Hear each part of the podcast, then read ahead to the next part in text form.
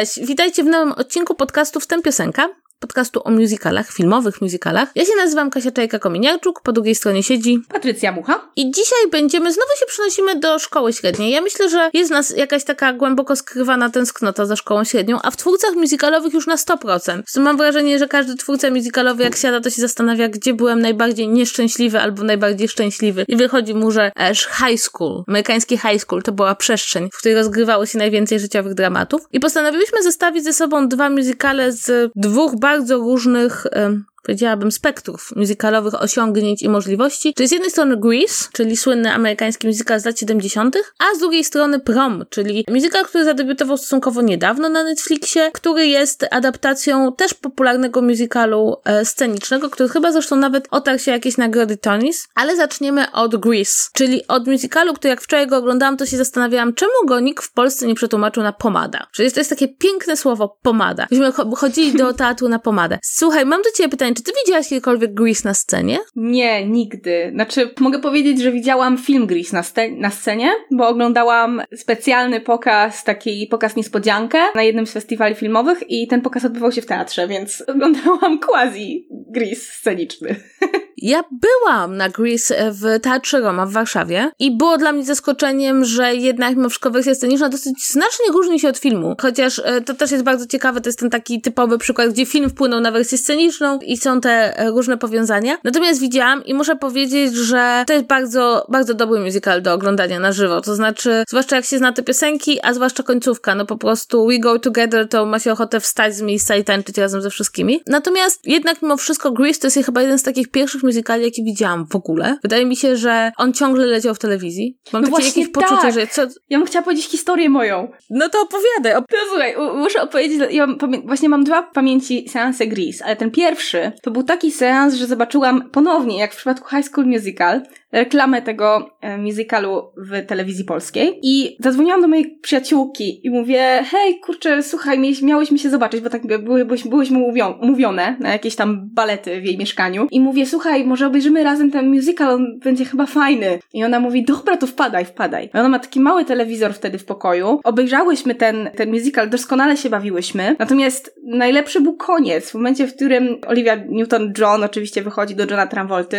zaraz będziemy streszczać fabułę, to, to pojawia się piosenka You're the one that I want. I my wtedy takie onieśmielone, takie przecież my znamy tą piosenkę! Jakby strasznie takie zajarane, że znamy tą piosenkę. Od razu chciałyśmy sobie ją y, zaśpiewać, puścić. Już jakby wtedy w internecie jakieś rzeczy hulały. Można było, jeszcze chyba wtedy YouTube'a nie było, ale jakby już można było gdzieś tam te, te utwory znaleźć. Tylko problem był taki, że nie umiałyśmy jej zaśpiewać, bo jeszcze nasz angielski był wtedy tak biedny, że nie umiałyśmy szybko zaśpiewać You're the one that I want, bo bez czego wychodziło nam wala wala wala, czy coś w tym stylu. Co jest dzisiaj osobliwe z punktu widzenia, z punktu widzenia jakby, nie wiem, mojego obecnego oglądania tego, tego filmu, dlatego że bez problemu jestem w stanie śpiewać tę piosenkę. Natomiast We Go Together, która ma shibiduba duba w środku i trochę nie umiem tego odtworzyć. To jest dzisiaj dla mnie problematyczne, natomiast wtedy byliśmy strasznie podjarane, że odkryłyśmy, że jedna z naszych ulubionych piosenek z radio to jest piosenka z filmu, który właśnie obejrzałyśmy, który nam się strasznie podobał. I w ogóle to było takie, wiesz, jedno z takich girlfriends experiences normalnie, że jakby trafiło się.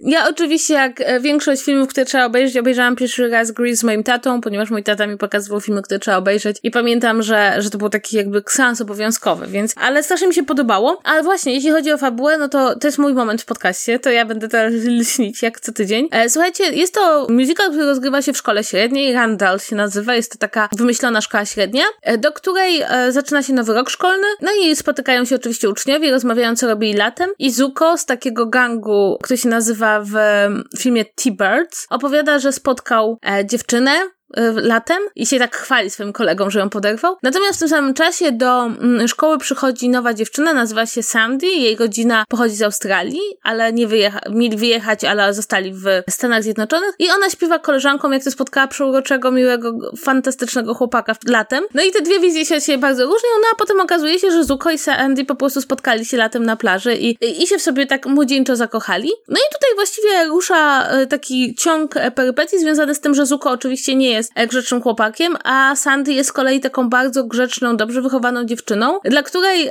to, jak zachowuje się młodzież w tej szkole średniej jest trochę przerażające, bo na przykład kiedy idzie na taki babski wieczór z koleżankami, to okazuje się, że obowiązkowym elementem są papierosy, alkohol i przekłuwanie sobie uszu, co powoduje, że w ogóle Sandy jest poruszona. Natomiast rzeczywiście mamy też takie wątki drugoplanowe. Jednym z nich jest to, że ten niby gang, bo to w sumie jest bardzo szumnie nazwanie tego gangiem, ale ta grupa przyjacielska, która jest dany, odnawia samochód, ponieważ szykują się na taki rajd ze skorpionsami z innej części miasta, gdzie ustalą, ścigając się na samochodami, który, którzy z nich są lepsi. Mamy wątek e, potańcówki szkolnej, czyli że jest szkolna potańcówka, na którą przyjedzie telewizja i będą to transmitowali na cały kraj. W związku z tym e, wszystkim bardzo zależy, żeby na tej potańcówce się pojawić z odpowiednim partnerem czy partnerką. No i wydaje się, że Dany i e, Sandy pójdą i będą bardzo zadowoleni z tego, póki nie okazuje się, że na potańcówce jest dziewczyna nazywana Czacza, która świetnie tańczy i Dany, który też jest bardzo, bardzo dobrym tancerzem, nie jest w stanie się powstrzymać, jakby porzuca Sandy na rzecz Czaczy. Trochę nie umiejąc wytłumaczyć dlaczego, chyba dlatego, że, że Czacza po prostu lepiej tańczy i to też o to chodzi. E, mamy bardzo taki poruszający wątek Rizo, dziewczyny, która no, miała więcej niż jednego chłopaka i podejrzewa, że może być w ciąży i w związku z tym jakby to się rozchodzi po szkole i wszyscy ją trochę inaczej traktują, a także ona zastanawia się nad swoją przyszłością. Mamy jej przyjaciółkę, która porzuciła liceum na rzecz szkoły kosmetycznej, gdzie kompletnie nie idzie. Jest absolutnie cudowna, e, cudowna piosenka Beauty School Dropout, gdzie właśnie mamy takie podejmowanie decyzji odnośnie tego, co dalej robić ze swoim życiem. No i ostatecznie mamy ten główny właściwie taki wątek, czyli to, że Dany próbuje w jakiś sposób dopasować się do tej wizji, którą byłaby fajna dla Sandy, czyli dołącza tam do drużyny biegowej i ogólnie stara się być mi miły i być może nie za bardzo się jej narzucać w kwestii afektów. Natomiast Sandy po do, powoli jakby obserwując swoich znajomych i rówieśników dochodzi do wniosku, że to takie spojrzenie na świat, w którym została wychowana, gdzie prawda wszyscy są grzeczni, mili, nie piją, nie palą i czekają na tego jedynego idealnego chłopaka, być może nie jest e, najlepszym pomysłem na to, jak się ma naście lat. I ona też jakby szuka swojej drogi, żeby się ostatecznie być może trochę bardziej zbliżyć do tych dziewczyn, które właśnie poznała. No i ostatecznie kończy się to oczywiście wspaniałą, naj, jedną z najlepszych scen w historii musicalu, kiedy Danny i Sandy spotykają się pod koniec filmu i każdy z nich wydaje się, że zrobił mały krok na rzecz tego drugiego, ale ostatecznie to Sandy zamienia się w, tak, w taką wyzwoloną dziewczynę, w takie marzenie takiego chłopaka, jakim byłby Danny. I kończy się szkoła i jakby wszystko się dobrze kończy i cała przyszłość otwiera się przed, przed tą grupą i nie wiemy dokąd pójdą, ale, ale pójdą tam razem, jak mówi ostatnia piosenka. Więc jest to taka prosta fabuła, ale dostarczająca strasznie dużo przyjemności i kryjąca w sobie dużo więcej, wydaje mi się, takiej mądrości dotyczącej bycia młodym niż e, wiele dużo bardziej skomplikowanych e, filmów. I też e, dobrze powiedzieć, że oczywiście ta fabuła bardzo ją pięknie w ogóle streściłaś, jak zawsze. Brawo. Ale chciałam powiedzieć, że jak obejrzałam ten film wczoraj, znowu po kilku latach, to miałam takie poczucie, wow, jak ja zapamiętałam ten film jako taką właśnie niewinną pocztówkę z lat 50., bo dodajmy, że film się dzieje w. Musical się dzieje w 58. Film tego nie definiuje, ale wiemy to ze scenicznej wersji i wiemy, że to są na pewno lata 50. I to, ile tam jest takich wizualnych przytyczków w nos, takich bardzo fajnych elementów, o których y, z oczywistych względów fabuła uwzględnić nie może, czy streszczenie fabuły nie może uwzględnić. Jest to na przykład fantastyczny wątek um, sekretarki, dyrektorki. Genialny. Jezu, jak ja kocham tę postać. Jezu, to jest tak cudowna postać. To jest postać, która zaczyna, którą widzimy po raz pierwszy, kiedy ma znaleźć listę, jakąś tam ważną listę, dokument na, na rok, znajduje poprze z poprzedniego roku, kiedy nie, wtedy nie umiała znaleźć tego dokumentu. I oczywiście robi to w wielkim popłochu, ponieważ zjadła y, około 8 babeczek. Widzimy papilotki po babeczkach, które są na biurku i wszystko jakby palce, palce jej się kleją. To jest też taka osoba, która właśnie wyrywa się mimo swojego wieku. Być może poczuła emancypację, tak jak kobiety z lat 50., niektóre zamknięte w tych rolach kurdomowych, że tak powiem brzydko. Być może poczuła ten taki flow, który od uczniów bije, bo to ona tańczy na wszystkich imprezach, to ona śpiewa z tymi uczniami. Zawsze na drugim planie się cieszy cieszy, zawsze robi właśnie jakieś takie niedozwolone ruchy w czasie potańcówki, które miały być właśnie niby zabronione, a ona tam z boku ciśnie mocno i, i rusza biodrami. Nie wiem, chowa krótkie ołówki we włosach, kiedy Sandy przychodzi właśnie do, do sekretariatu, mówi, czy ma pani ołówek, bo musimy wypełnić jakieś dokumenty i ta pani wyciąga z włosów taki króciutki, króciutki ołóweczek. Uważam, że to jest absolutnie genialna postać, no której fabuła, strasznie fabuły nigdy nie, nie, nie ujmie. No i, i jest więcej w ogóle takich momentów, takich, o których ja w ogóle zapomniałam, a bardzo dodają pieprzu temu filmowi. A propos w ogóle tej obsady szkolnej, to jeśli się tej przyjrzymy, to tam właściwie są same kobiety, co wcale nie jest takie oczywiste, bo dyrektorką jest kobieta, właśnie ma tą sekretarkę, no i jest cudowna e, szefowa warsztatu szkolnego, w którym chłopaki robią swój samochód i ona zasadniczo rzecz biorąc doskonale wie, że oni robią ten samochód, żeby się ścigać z innym gangiem, ale, ale to są jej chłopaki i to ona im pomogła ten samochód w jakiś sposób z jakichś kradzionych części złożyć. E, I to też jest bardzo fajne, więc rzeczywiście to jest prawda, że ten film tworzy takie bardzo sympatyczne i bardzo dowcipne tło i rzeczywiście wydaje mi się, że to też jest ciekawe, jak pokazuje relacje uczniów z nauczycielami, w ogóle pracowników szkoły z uczniami, e, bo na przykład nauczyciel od WF-u, który próbuje znaleźć danemu jakiś sport, w którym dany będzie, będzie dobry, to też jest absolutnie przekomiczna scena szukania takiemu właśnie chłopakowi z takiego młodzieżowego gangu jakiś sport, gdzie nie będzie mu, w którym się sprawdzi i nikogo na 100% nie pobije i ostatecznie dany ląduje w drużynie biegowej, bo... Bo to nie jest sport kontaktowy. Tak, bo to jest jedyny sport niekontaktowy. I zresztą jeszcze jest taki, jest to cudowne, że ten nauczyciel próbuje mu sprzedać, że to jest takie męskie, takie fajne, takie cool. I mówi, długie dystanse takie biegi z przeszkodami i, i tak widać na tej twarzy danego, jak on już się widzi. To takie freudowskie w ogóle, nie? Freudowskie takie, długi dystans. Mhm. Ale chodzi o to, że te relacje są naprawdę bardzo fajne i to też jest rzecz, która mi się bardzo podoba, no bo mówimy tutaj o filmie, który stara się opowiedzieć o takiej młodzieży, która nie pasuje do tej wizji z lat 50., która się z niej wyrywa, która pokazuje też, że te lata 50. znane z przekazu medialnego są bardzo uładzone, prawda? I wyrzucają gdzieś tam na bok właśnie tych młodocianych, może to nie są właśnie, to nie są gangsterzy, to są takie chłystki Aż trudno to nawet przełożyć. No taki niegrzeczni są, no i ich całe życie czegoś więcej, tak? I trochę nie pasują do tych ram, ale jednocześnie jakby świat wokół nich jest raczej, oni się z nim mocują, ale dorośli są bardzo im przychylni. I to też jest bardzo fajne. E, zwłaszcza, że jest to film bez rodziców. I to też mi się wydaje jeszcze jeden taki aspekt. Tam nie ma rodziców w ogóle, ale są nauczyciele, są pracownicy szkoły, więc to cały czas jakby w tej relacji. Natomiast, no powiedzmy o tym, bo wydaje mi się, że to jest ten moment, że to jest film, który rozgrywa się, film i w ogóle sztuka, która rozgrywa się w latach 50., ale w latach 50. nie powstała. Powstaje w latach 70. Sztuka powstaje w 71, film w 78, e, więc Mamy bardzo ciekawy przykład, kiedy film muzycznie nawiązuje do tropów z lat e, 50., bo tam jest dużo rock'n'rolla. E, nawiązuje do niego stylistycznie, choć jest to już taka przefiltrowana stylistyka, ale jednocześnie to nie jest film, który jest jakby tworzy taką wizję, że no patrzcie, to są takie słodkie lata 50., tylko wręcz przeciwnie. To, co mówiłam. Mówi, no tak, ale te lata 50. mogły wyglądać trochę inaczej i te dzieciaki mogły się zachowywać trochę inaczej niż przekonywała nas ówczesna popkultura. Tutaj y, dodam po raz pierwszy chyba wspomnę o polskiej książce e, w tym podcaście i bardzo serdecznie ją polecam. Jest taka książka, która nazywa się Kres Niewinności, napisana przez Patrycję Włodek. E, to jest książka naukowa, ale e, jest to książka popisana bardzo przystępnym językiem. Ja ją przeczytałam całą i ona jest właśnie o latach 50. i o późniejszych reprodukcjach lat 50. w kinie. I tam Patrycja Włodek używa takich dwóch kategorii: nostalgia i krytyczne retro. I o ile nostalgię wiemy, że nostalgia to jest właśnie taki mechanizm, w którym wybieramy najfajniejsze, najcieplejsze elementy z danego okresu i układamy wkładamy je w taką pocztówkę po 20 latach najwcześniej, to krytyczne retro to jest właśnie takie spojrzenie już z okiem takim, no właśnie, krytycznym, tak jak sama nazwa wskazuje, czyli takim, w którym potrafimy wskazać na elementy, które być może kiedyś chwalono, a dzisiaj trzeba by spojrzeć na nie, na przykład wykazać ich problematyczne wzorce, tak? I to jest,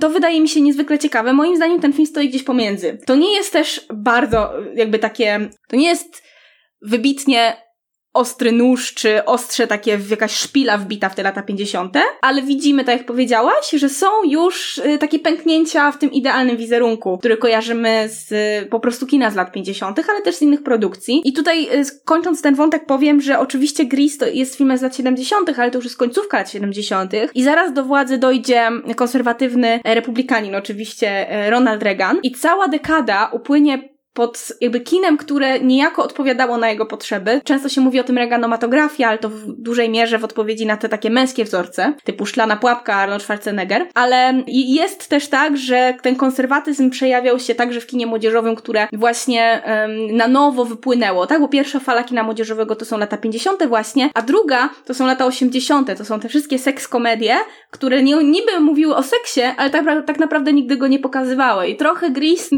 robi dokładnie to samo samo. To znaczy mamy tą Rizzo wyzwoloną seksualnie, tak naprawdę widzimy jakieś baraszki w, na tyle samochodu i tyle, tak? Tam nie ma de facto takiego jakiegoś brudnego seksu, jak powiedzmy w latach 70, 90 już potem na przykład. Tak, jeśli chodzi o te takie podejście do lat 50., to wydaje mi się, że w tym filmie dosyć jasno można je nawet rozgraniczyć. To znaczy pod względem muzycznym mamy olbrzymi sentyment. Mam takie poczucie, że to jest takie, to brzmiało dobrze, to pamiętamy, do tego noga się sama wie i też cały ten e, wielki pokaz jak tańca rock'n'rollowego nadawany przez telewizję, to jest czysty jakby sentyment do tego, chociaż jest oczywiście to pod, pod takie, pod dane, że słuchajcie, spójrzcie na to, ile tam było seksualnych ruchów w tym tańcu. Natomiast właśnie jeśli chodzi o prowadzenie postaci, jakby to mam wrażenie, że tutaj jest właśnie już ten element krytyczny, ale element krytyczny nie tylko do lat 50., tylko co ważniejsze do popkultury lat 50. To jest jakby ważne, ważne żeby powiedzieć, że, że cały ten film jakby jest za, zamknięty w takich odniesieniach bardzo popkulturowych. To znaczy, że krytykujemy tu pewne wątki z lat 50. i podejrzewam, że gdybyśmy lepiej znały młodzieżowe filmy z lat 50.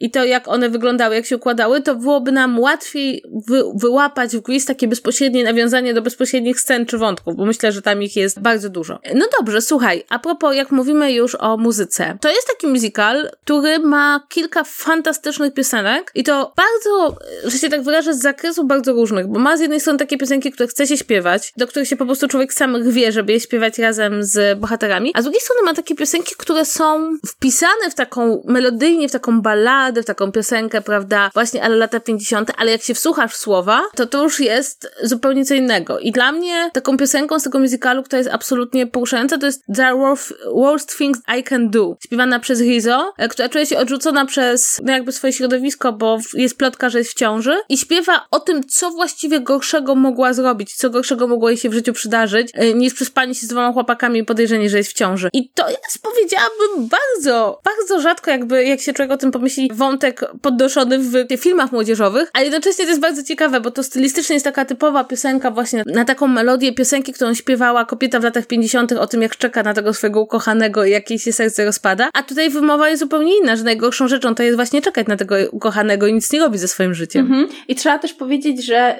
jak powiedziałaś, że byłaś, widziałaś Gris na scenie, to to jest bardzo osobliwy przypadek w ogóle, sceniczny Gris, bo on wyszedł w ogóle z totalnego offu po to, żeby zostać sprzedany na, na Broadway ogromnej ilości biletów, ogromnej liczbie biletów. To był jeden, to był wtedy najlepiej sprzedający się i najdłużej, najwięcej wystawień miał ten musical. Prawie 4000 wystawień przez dwa lata. Ciekawe jest to, że bardzo dużo oczywiście miał wznowień ze względu na swoją popularność i te wznowienia są bardzo osobliwe, dlatego że film był na tyle wpływowy, na tyle mocny, na tyle ważny, że potem bardzo mocno wgryzał się się w tę strukturę sceniczną i w zasadzie nie możemy powiedzieć tak jak w Chicago w przypadku, że mamy jedno wystawienie znane, ikoniczne i drugie ikoniczne wystawienie, tylko że każdy trochę kombinował i też te piosenki z filmu adaptował potem do, do fabuły musicalu scenicznego. I właśnie te piosenki z musicalu scenicznego, a właśnie There Are Worse Things I Could Do jest piosenką z musicalu scenicznego, są dużo bardziej pieprzne i drapieżne, bo Look at Me, I'm Sandra Dee to też jest bardzo fajny komentarz dotyczący popkultury lat 50.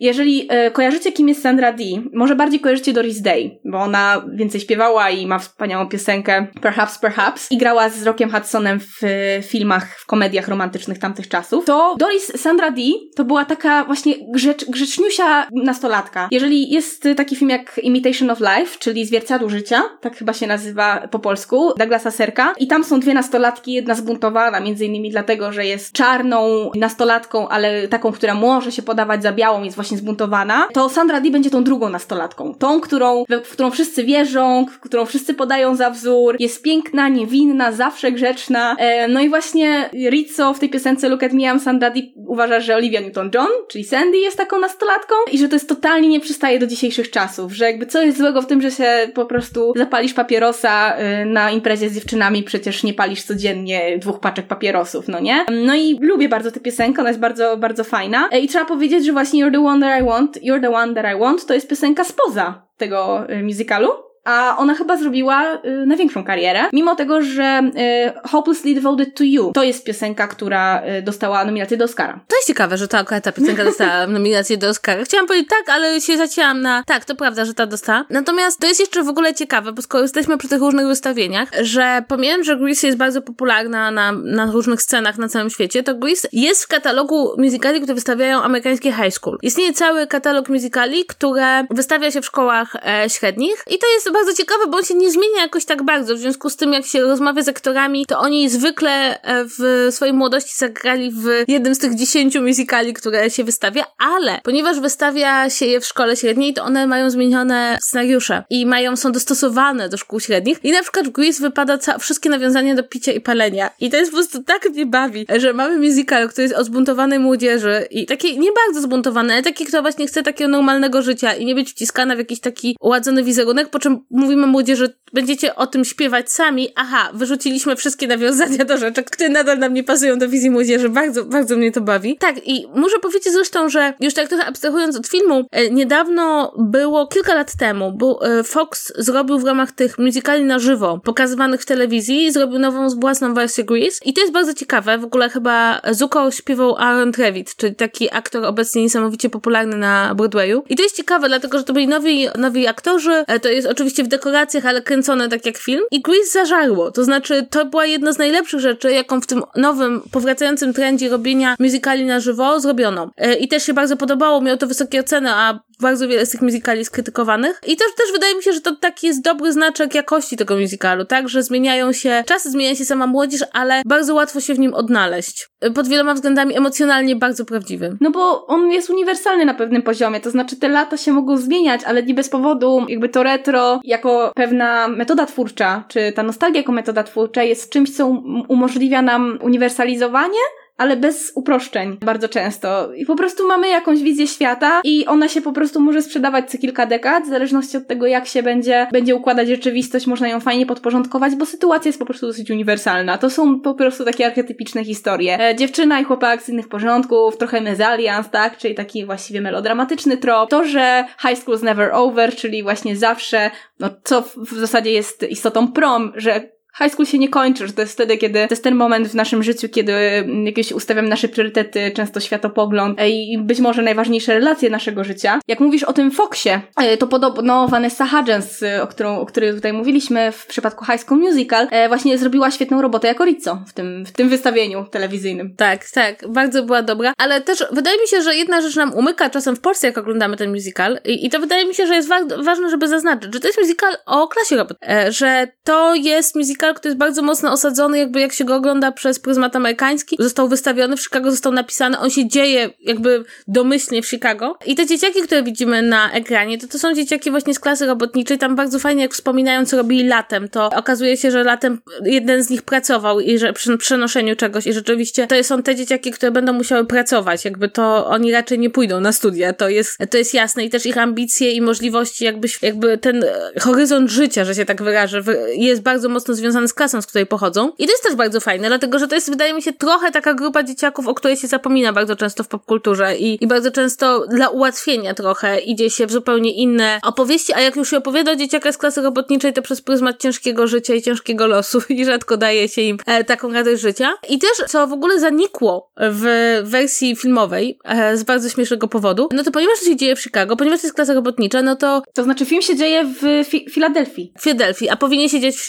w Chicago. Chicago. A sceniczny siedział w, Chicago i ja słyszałam, że chodzi przede wszystkim o to, że w Chicago mia, był taki bardziej e, miastowy, tak powiem, look, a w, po to też przyniesiono to do Filadelfii i na przedmieścia Filadelfii, żeby było, no takie standardowe suburbia. No właśnie i, i takie rzeczy trochę wyleciały, na przykład wyleciało nazwisko Sandy, bo Sandy miała polskie nazwisko i w ogóle nie przyjechała z Australii, tylko została przeniesiona na scenie z szkoły katolickiej. I to też jest jakby e, dosyć ciekawe. Zmieniono to nie dlatego, że komuś nie przeszkadzało polskie nazwisko, tylko chodziło o to, że Olivia Newton-John, która jakby mieszkała, wychowała się w Australii, nie umiała naśladować amerykańskiego akcentu i po prostu zdecydowano się, że, że w takim razie bohaterka będzie Australijką, jakby uznano, że to nie ma większego znaczenia. Bo w sumie nie ma aż tak kluczowego dla widza międzynarodowego, zupełnie to nie ma znaczenia i dodaje jakiegoś dramatyzmu, ale nie zmienia to faktu, że rzeczywiście warto sobie zdać sprawę, że ta subkultura, którą oglądamy, te ambicje tych dzieciaków, to, to, to jak one się zachowują jest też osadzone w klasie społecznej, z jakiej pochodzą. Co też jest fajne, bo pokazuje nam już któryś raz z rzędu, że muzykale są jednak bardzo do dobre, żeby, żeby penetrować takie tematy, takie grupy społeczne, które niekoniecznie zawsze znajdowały swoje miejsce. Warto pamiętać, że opowi- musical opowiadający o jakiejś grupie społecznej, która niekoniecznie jest zawsze reprezentowana, to niekoniecznie jest musical na przykład o mniejszościach czy o kwestiach rasowych, ale też, też o klasach społecznych. To w ogóle reprezentacja klas społecznych jest bardzo ważna i, i wydaje mi się, że gdzieś tam zniknęła w ogóle ostatnio i ta narracja. Ale, ale to tak dodaję, bo wydaje mi się, że to jest ciekawe i ważne. To jest bardzo ciekawe i bardzo ważne, zwłaszcza, że kurczę, główny, jakby tytuł filmu to jest Grease. Dla nas to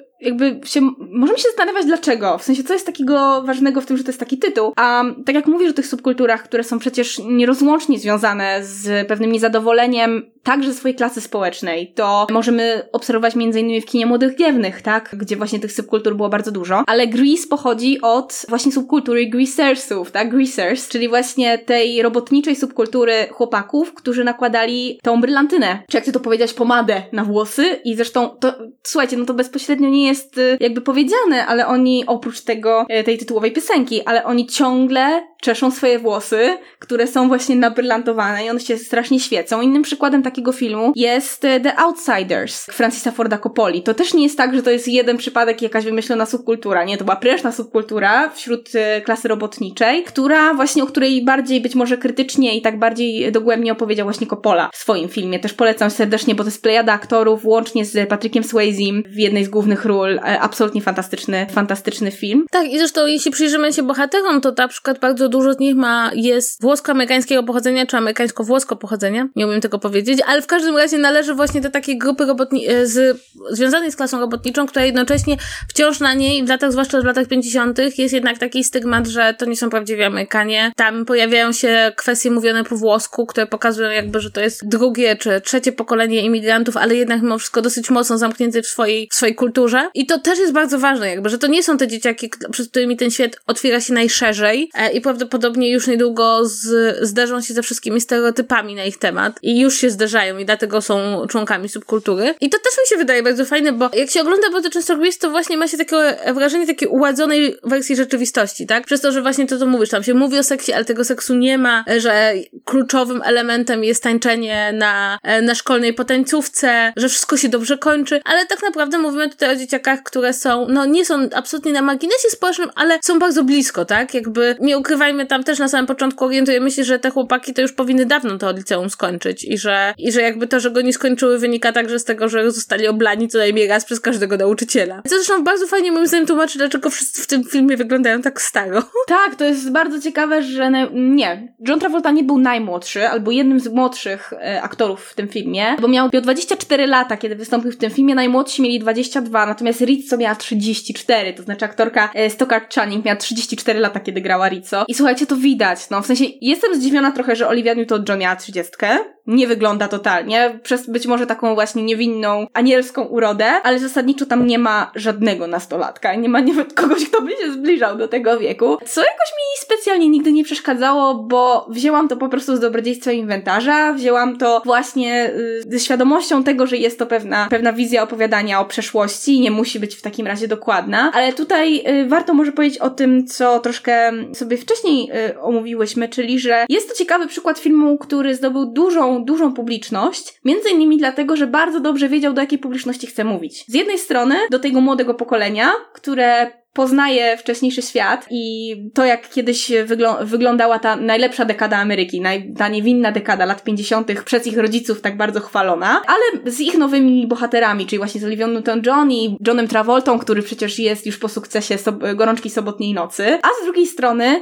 mamy do tych starszych, do tych dorosłych, do tych starszych widzów też mamy takie mrugnięcie, mrugnięcia okiem w postaci całej drugoplanowej obsady, która jest złożona z gwiazd telewizji i popkultury lat 50. Właśnie właśnie tą sekretarkę gra e, Dudy Goodman, która była znana e, z telewizji 50sowej, ale też występuje tu Frankie Avalon. No słuchajcie, jakby to nie jest być może dzisiaj najbardziej znana postać, najbardziej znany piosenkarz, ale wtedy to był absolutny idol nastolatek w latach 50 i on właśnie śpiewa tą piosenkę Beauty School Dropout. Wchodzi jako anioł i mówi tej e, jednej z dziewczyn, jednej z Pinky Girls, mówi, nie, dobra, no to, to trudno, no nie udało ci się w tej szkole, w tej szkole piękności, no to wracaj do swojego starego high schoolu. Tak, i to jest, powiem szczerze, że w ogóle ogóle Beauty School Dropout to jest bardzo cudowna piosenka, ją strasznie, strasznie lubię i jest taka, wydaje mi się, że to jest rzadki przykład takiej piosenki i w ogóle takiego przesłania w musicalu, że okej, okay, jesteś młodą osobą, popełniłaś błąd i, i, nie nadajesz się do tego, wracaj do szkoły i po prostu skończ szkołę i, e, jest to absolutnie cudowne, się pojawi w ogóle jako taki anioł i bardzo lubię tę sekwencję. W ogóle zresztą e, przyznam szczerze, że to jest bardzo ciekawe, bo ten musical ma dwie takie sekwencje, które wygrywają nas z takiej rzeczywistości, to znaczy wprowadzają nas w ten taki świat marzeń. No i pierwsza to jest absolutnie cudowna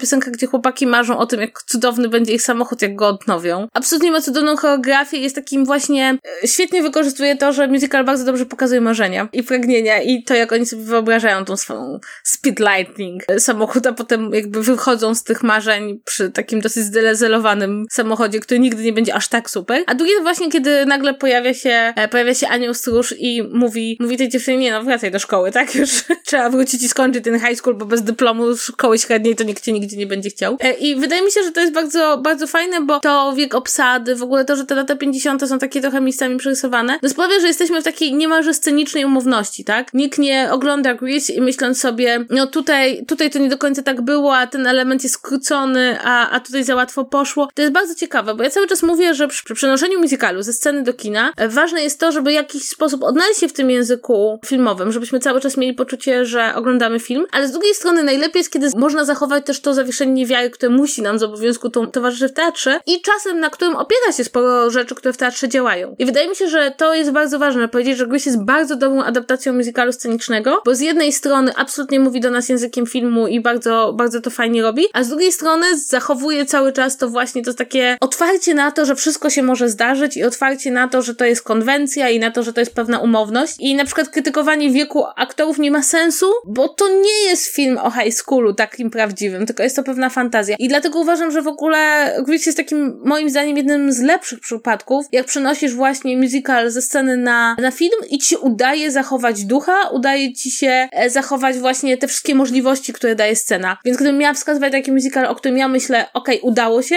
to to byłoby na 100% Grease. I być może dlatego też ma taki wpływ na sceniczną wersję. Ciągłość myślenia o tym, co można w tym zrobić, zostaje zachowana. Y, jak powiedziałaś o tej y, choreografii w Grease Lightning, to w ogóle trzeba powiedzieć, że to jest bardzo sprytnie pomyślane, bo tańczyć umie tutaj John Travolta i trochę Olivia Newton-John. Ale zasadniczo choreografie są tak pomyślane, żeby wyglądały efektownie, a nie wymagały od obsady drugoplanowej bardzo dużych umiejętności tanecznych. I Grease Lightning jest do tego doskonałym przykładem, bo po prostu oni są pomyśleni trochę w kategoriach Baspiego Berkeleya i Chorus Girls, czyli jak ich ułożyć, żeby w kamerze układali się w jakieś fajne wzory, w jakąś fajną grupę ludzi. Jest to też numer taki rock'n'rollowy, więc chodzi też o taką nieposkromioną energię, która się w biodrach, w ramionach będzie przejawiać i nie musi być taka ułodzona i perfekcyjna, bo właśnie chodzi o tego Elvisa Presleya Presleya, który y, zaproponował zupełnie nowy model tańca. To jest przecież rock'n'rollowy numer. A z drugiej strony mamy na przykład tę sekwencję balu, gdzie mamy konkurs taneczny.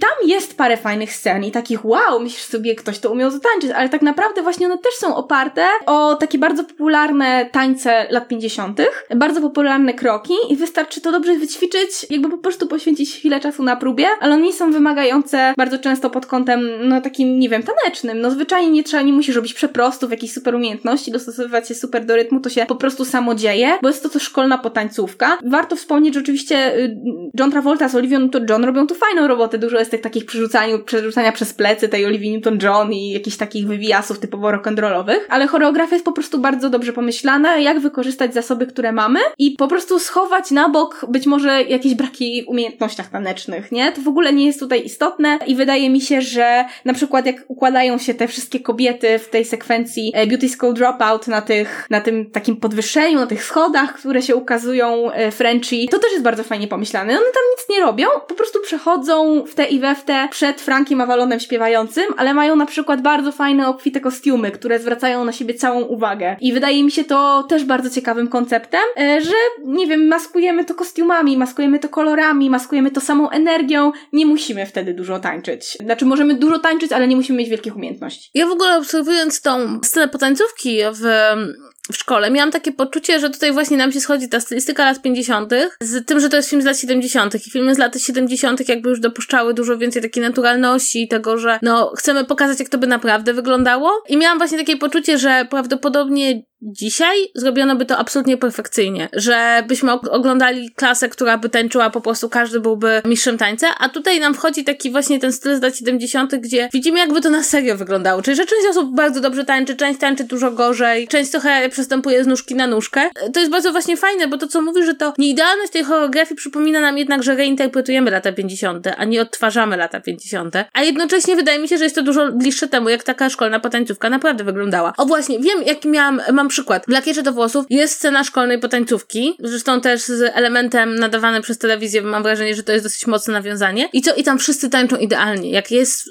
robimy wspólne kroki, to wszyscy to robią idealnie, bo to jest ten współczesny musical. Ale w musicalu z lat 70. oni mogli tańczyć nieidealnie i mogło to być takie jakby, nie chcę powiedzieć bardziej naturalistyczne, bo to byłoby za daleko idące, ale jednak ta niedoskonałość była trochę bardziej wpisana w to, jak robiono te filmy i to dobrze, bo dzięki temu mam poczucie, że to jest jakby, ja uwielbiam w ogóle tą potańcówkę łącznie ze sceną tych wszystkich pięknie ubranych dziewczyn na biało, które czekają, czy ktoś podejdzie i poprosi je do tańca. Miałam takie poczucie, o, znowu jestem w high schoolu. To jest też fajny przykład, bo w obu e, tych filmach, czyli w Lakierze do włosów i w Grease mamy konkurs taneczny, tak? Który się odbywa przed kamerą właśnie telewizji. E, I o ile właśnie nie mamy wątpliwości, że w zasadzie każdy mógłby wygrać ten konkurs, jeśli chodzi o lakier do włosów, to tutaj no rzeczywiście przoduje ten John Travolta z Olivią Newton-John, a potem z Chaczą. I to też jest oczywiście śmieszne, bo nawet mówię, w takim, nawet w takim filmie musi się pojawić nawiązanie do Freda Astera i Ginger Rogers, kiedy para tańczy, um, Olivia Newton-John i John Travolta, czyli Sandy i Danny Zuko, tańczą, a ich przyjaciele mówią, kiedy przechodzi osoba, która ma ich kwalifikować do konkursu i tak osoba się pyta tych przyjaciół, kto to jest, co to jest za para? Oni mówią, Fred and Ginger. tak, no, jak zobaczyłam, mówię, to pomyślałam, jest, jest, jest, mówię, ktoś to robi za mnie. Nie, ale tak naprawdę, zobaczcie, to jest, to, to jest dla mnie bardzo ciekawy wątek, bo po prostu to się pojawia notorycznie. Ja dopiero to teraz widzę, e, jak po prostu wracam do tych musicali, no bo na to się nie zwraca uwagi, nie? A teraz nagle po prostu mówię, o jest, świetnie, nie będę musiała myśleć, jak go tu wprowadzić. Słuchajcie, bo my już 40 minut mówimy o, o Grease, bo to jest taki musical, o którym można bardzo dużo mówić, między innymi dlatego, że on jest chyba jednym z takich musicali, które o, przez to, że są tak sławne i przez to, że tak, tak są chyba ważne dla wielu osób, które w ogóle wchodziły w świat musicalu, zwłaszcza po, po w ostatnich dekadach, że jest na jego temat bardzo dużo informacji, ciekawostek. Ja na przykład byłam bardzo e, rozbawiona e, informacją, że John Travolta jakby chciał tą rolę, między innymi dlatego, że mm, planował rozpocząć swoją karierę muzyczną i chciał po prostu mieć taki film, który to napędzi. Sobie pomyślałam, no nie wyszło John, tak?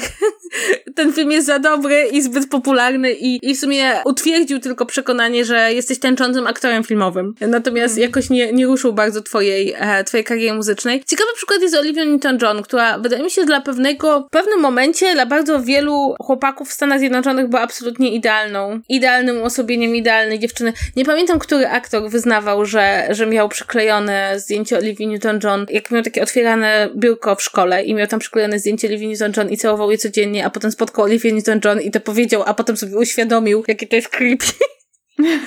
ale, ale tak, ale ogólnie Olivia Newton-John stała się i po tym filmie i po jej jakby późniejszej karierze e, muzycznej głównie, e, takim symbolem takiej właśnie tej idealnej dziewczyny dla bardzo wielu chłopaków właśnie tak na przełomie lat 70 80 Tak, ona zresztą przeszła e, właśnie na Wikipedii to wyczytałam, to jest dosyć śmieszne, takie może banalne porównanie, ale że dokładnie tak jak Sandy przeszła drogę od niewinnej dziewczyny do, do T-Bird Girl czy, czy Vampa, to tak samo Olivia Newton-John, która śpiewała takie niewinne piosenki, była taką piosenkarką, a potem potem, potem po premierze Grease y, właśnie obrała taki bardziej sensualny, seksualny tryb śpiewania i wydała płytę Totally Hot i była, miała trochę bardziej taki ostry niby wizerunek. W ogóle ciekawe jest to, że zobaczcie jakby oni się nie całują w tym filmie pod koniec i to jest bardzo e, osobliwe, jak na to popatrzymy, bo z jednej strony oczywiście myślimy, no tak lata 50, no to czy te nastolatki powinny się całować, czy nie, ale okazuje się, że był pocałunek, ale był błąd montażowy w nagraniu i zdecydowano się, e, reżyser tutaj, nie wspomnieliśmy w ogóle ani razu jego imienia, E, Randall Kleiser stwierdził, że no nie możemy użyć e, fragmentu z błędem montażowym. A potem, kiedy były kolejne już e, wprowadzania filmu do kin, bo to z wielkim sukcesem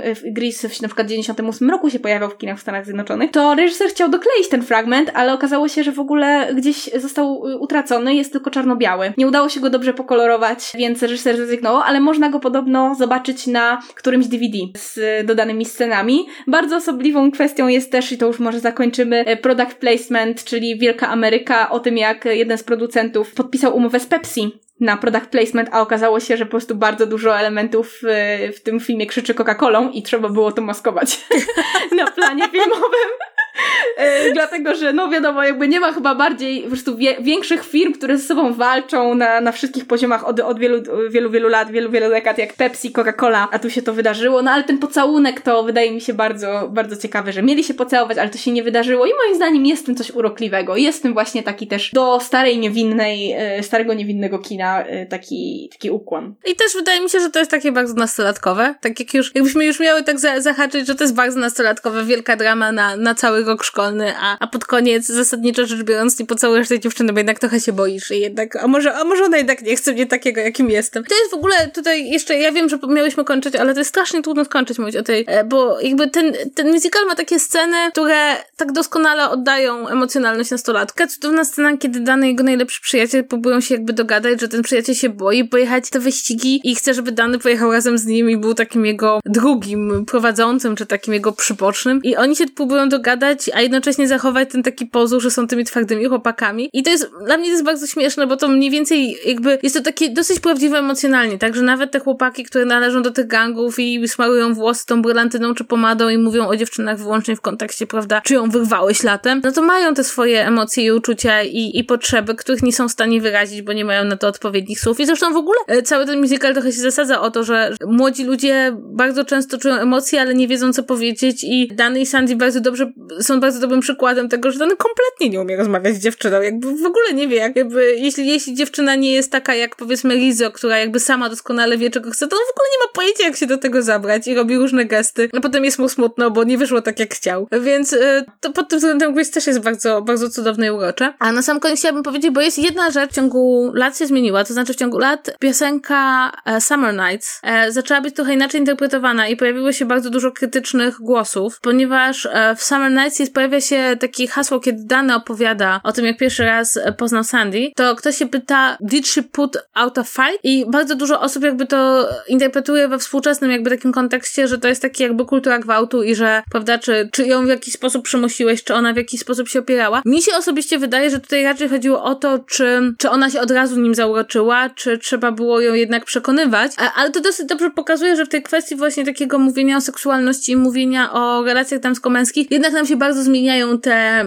ramy, w których to widzimy i to jak słyszymy pewne rzeczy i dzisiaj rzeczywiście pojawia się taki element takiego, no, że te słowa nie są za fajne i chyba miałam wrażenie, że gdzieś się zmieniano, czy skomentowano je w taki sposób, chyba w tym Foxowym, Foxowej wersji skomentowano je w taki sposób, że było jasne, że to jest coś, co już do dzisiejszych czasów nie pasuje. Ale to też jest ciekawe, co mówisz, bo moim zdaniem ta piosenka pokazuje o, po prostu dwa bardzo kulturowo mocne typy relacji, jakie mają w głowie dziewczyny i młode dziewczyny i młodzi chłopcy. To znaczy, to nie jest tak, że jedna i druga część są zupełnie zadowolone z tego, jak opowiadają innym, co się wydarzyło tego lata w tym romansie. Oni performują pewne modele tego, jak to powinno wyglądać dla innych. I to mi się wydaje bardzo interesujące, bo Dany właśnie jest przecież tą osobą, która była bardzo romantyczna i my to widzimy, bo mamy, mamy jakby przebłysk z tego na początku. Po czym okazuje się, że właśnie performuje dla nich bycie twardym podrywaką, e, tak by można było rzec. I to, co powiedziałaś też e, o tej męskiej relacji, e, to też jest e, ciekawe, że ten film podejmuje bardzo, bardzo takim nikłym stopniu, ale jednak te kwestie relacji męskich. To znaczy, na balu jest powiedziane, że kiedy jest ten konkurs taneczny, że pary muszą być mieszane, więc mamy ten konserwatyzm, a z drugiej strony właśnie, kiedy jest ta scena, o której opowiadasz i to ten taki moment przyjaźni, to chłopaki się nagle ściskają i or jakby orientują się, że być może, zgodnie z pewnym przyjętym wzorcem męskości, nie powinni tego robić i zaraz przechodzą w czesanie się znowu tymi swoimi grzybykami, które mają schowane za pazuchą. Jest to absolutnie właśnie groteskowe, a przez to wyzwalające, bo wiemy, że kurczę, no to są faceci, którzy po prostu się przytulili w fajnej chwili i ma to jakiś taki może podtekst homoerotyczny, ale przede wszystkim wiadomo, że to jest takie uniesienie emocji, na które powinni móc sobie pozwolić, a kultura im nie pozwala. Więc moim zdaniem ten e, musical jest dużo ciekawszy niż można by go tak uprościć e, zgodnie z, jakby z dzisiejszą taką narracją, która chce też widzieć kulturę jednoznacznie dobrą albo złą i osoby też jednoznacznie dobre jak albo złe. No słuchajcie, mówimy już ponad 40 minut o musicalu i prawdopodobnie mogłybyśmy długie tyle, bo rzeczywiście on jest absolutnie fantastyczny i, i wydaje mi się, że taki bardzo podatny na interpretację. A poza tym to też jest trochę tak, że jak go już widziałam, nie wiem, nie jestem w stanie powiedzieć, ile razy widziałam Grease i za każdym razem jest to... Podam ci przykład. Składaliśmy meble z Mateuszem, kiedy oglądaliśmy Grease i kiedy była scena taneczna, to nie składaliśmy mebli, bo nie, bo trzeba byłoby odwrócić wzrok od, od, od tańców i, i od muzyki. I wydaje mi się, że to jest bardzo dobry przykład na to, że to jest dobry film. Po prostu my, ja wiem jak oni tańczą, widziałam to kilkanaście czy kilkadziesiąt razy. Absolutnie nie wpływa to na to, że nie byłam w stanie oderwać wzroku, bo to jest taka scena, którą muszę obejrzeć od końca do początku i od początku do... Dobrze, ale ponieważ obiecałyśmy, że będzie mówił o dwóch musicalach, to teraz przejdziemy do Prom. Bo Prom jest musicalem, który do pewnego stopnia ma podobną historię o tyle, że rzeczywiście zadebiutował na, na Broadwayu i był tam hitem i się spodobał i to się ona Tonis. A potem rzeczywiście był taki moment, w którym postanowiono, dobrze, skoro ten musical się sprzedał, idziemy z nim do kina i obsadę kompletowano już na zasadzie takiej, że wybierzemy chyba wszystkie znane nazwiska, jakie jesteśmy w stanie zebrać, bo rzeczywiście obsada jest bardzo wypełniona znanymi nazwiskami. Niech będzie chociaż przykładem to, że Nicole Kidman gra tam absolutnie długoplanową rolę i ma jedną piosenkę i jest właściwie postacią z drugiego planu. Żenujące. Tak, o czym będziemy zaraz mówić. Ale w każdym razie chodzi mi o to, że, że mało jest filmów, w którym zatrudniasz Nicole Kidman do długo, długoplanowej roli. Nie, nie, nie wnosi bardzo dużo. I Prom jest musicalem bardzo specyficznym, bo jest takim, wydaje mi się, musicalem już zupełnie nowego typu, to znaczy bardzo mocno tożsamościowym, bardzo mocno świadomym tego, że teatr musicalowy jest kojarzony z mniejszościami seksualnymi i tak jak przez wiele lat to był trochę dowcip, to w pewnym momencie zaczęło to być tak bardzo mocno przez teatr musicalowy przejmowane i jakby na zasadzie tak, to jest, to jest sztuka dla osób queer i to jest sztuka osób queer. W związku z tym tak, pogódźcie się z tym i, i to może być dla was, e, może być dla was okno na tą społeczność. I prom się w ogóle wywodzi z książki młodzieżowej, która jest trochę bardziej, e, powiedziałabym, odrobinę bardziej zakorzeniona w rzeczywistości. No, ale ogólnie e, fabuła, bo tutaj trzeba sobie ją streścić. Mamy jakby dwa, dwa plany. Z jednej strony jest młoda dziewczyna, która w swojej szkole bardzo chciałaby pójść na ten prom, czyli no, w luźnym tłumaczeniu na polski, na studniówkę, ze swoją dziewczyną i próbuje wywalczyć to, żeby pary jednopłciowe mogły się pojawić na takiej studniówce, co spotyka się z absolutnym sprzeciwem ze strony Rady Szkoły, a także jakby sądowo jakby nie zostaje to potwierdzone, że, że to może się wydarzyć. Natomiast z drugiej strony mamy aktorów e,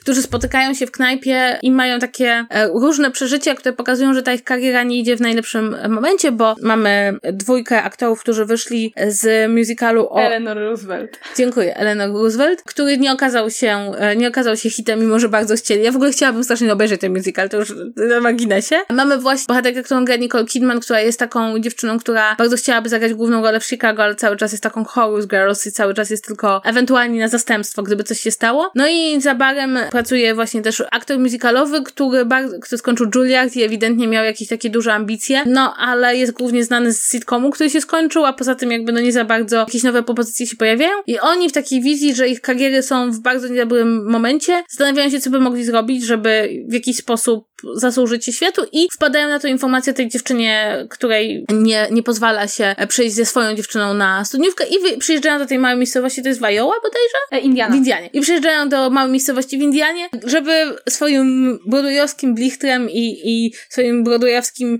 przesłaniem wymusić jakby zmianę, zmianę tego, co się dzieje. No i rzeczywiście ma, ich przybycie ma wpływ na tą małą społeczność. Zachęcają dziewczynę do tego, żeby walczyła swoje prawa. Jednocześnie e, jeden z bohaterów od wielu, wielu lat nie kontaktował się ze swoimi rodzicami i ponieważ odrzucili go, bo był gejem, jest tam taka sugestia, że właściwie to już jest czas, żeby się z nimi skontaktował. I orientujemy się także, że dziewczyną tej głównej bohaterki jest jedna z, jest córka szefowej takiego komitetu rodzicielskiego, który najbardziej sprzeciwia się tym parom jednopłciowym na na studniówce. I no i tutaj dochodzi jeszcze właśnie wątek emancypacji tej dziewczyny i w ogóle takiego uświadomienia sobie też jej matki, że, że jakby zabraniając par jednopłciowych na studniówce, zabrania też tego swojej córce. No i ostatecznie wszystko się dobrze kończy, jakby bohaterowie odnajdują to, czego szukali w życiu i kończy się to taką dużą sceną studniówki, na którą zostaje, na tą główną szkolną studniówkę jednak nie poszła e, nasza bohaterka z dziewczyną, to kończy się taką alternatywną studniówką, na którą nie tylko przychodzi nasza bohaterka z dziewczyną, ale także jej wielbiciele internetowi, w ogóle queerowe dzieciaki z okolicy. Jest to taka, prawda, studniówka dla wszystkich, która wszystkich przyjmie i, i rzeczywiście jest to taki wzruszający moment. No i sama, sama fabuła nie wydaje się aż taka strasznie po, powodująca zgrzyt zębów i, i uderzanie się dłonią o czoło, ale już realizacja i pewne elementy konkretne są, ponieważ mówimy tutaj o fabule, która z jednej strony jest bardzo prosta, z drugiej strony próbuje rozwiązać niesłychanie skomplikowany problem, jakim jest wykluczenie osób, wykluczenie osób nieheteronormatywnych w niewielkich społecznościach i mam wrażenie, że jak się zestawi tak wielki problem z bardzo taką, powiedziałabym, powiedziałabym, uproszczoną musicalową narracją, to cię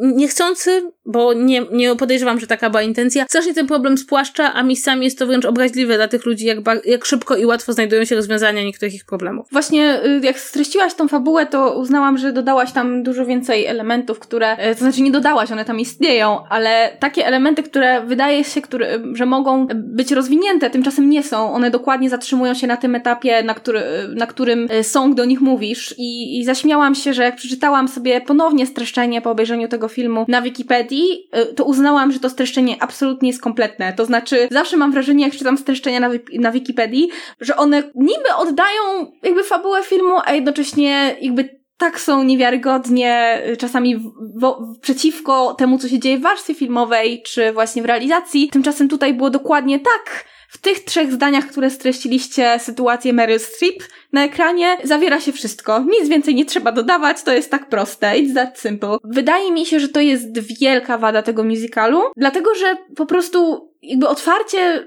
było moim zdaniem bardzo fajne. To znaczy, było energetyczne, był jakiś fajny pomysł na taki ironiczny koncept, nawet już nie tylko wobec Broadwayu, to o, o czym być może zaraz więcej powiesz, to znaczy takie, takie ironiczne meta filmowe, meta rozrywkowe odniesienie do sytuacji celebrytów i mi się wydawało to całkiem przekonujące nawet na poziomie takiego, no takiego się, śmiania się z modelu rozmawiania o rozrywce współcześnie, tego jak funkcjonują gwiazdy rozrywki, ale potem po prostu to się tak bardzo rozmywa, to w ogóle traci tempo. Na poziomie, na poziomie jakby każdym to się po prostu rozpływa. Zostają te momenty quasi refleksyjne, na przykład scena, w której James Corden, czyli właśnie ta gwiazda Broadwayu, y, Meryl Streep, czyli druga gwiazda Broadwayu, siedzą w pokoju hotelowym i próbują rozwiązać swoje głębokie problemy, które ludzie na terapii przepracowują przez y, bardzo wiele lat, mówiąc, hej, zadzwoń do mamy, która kiedyś cię wykluczyła, czy tam do rodziców, którzy cię wykluczyli, a hej, ty zapomnij o swoim byłym mężu, który cię zdradzał albo nie doceniał. I oni mówią, ha, wiesz co, dobra, spróbuję. Albo okej, okay, dobra, no to może się uda. I jakby nie, te problemy, tych problemów się tak nie rozwiązuje. I o ile, wiecie,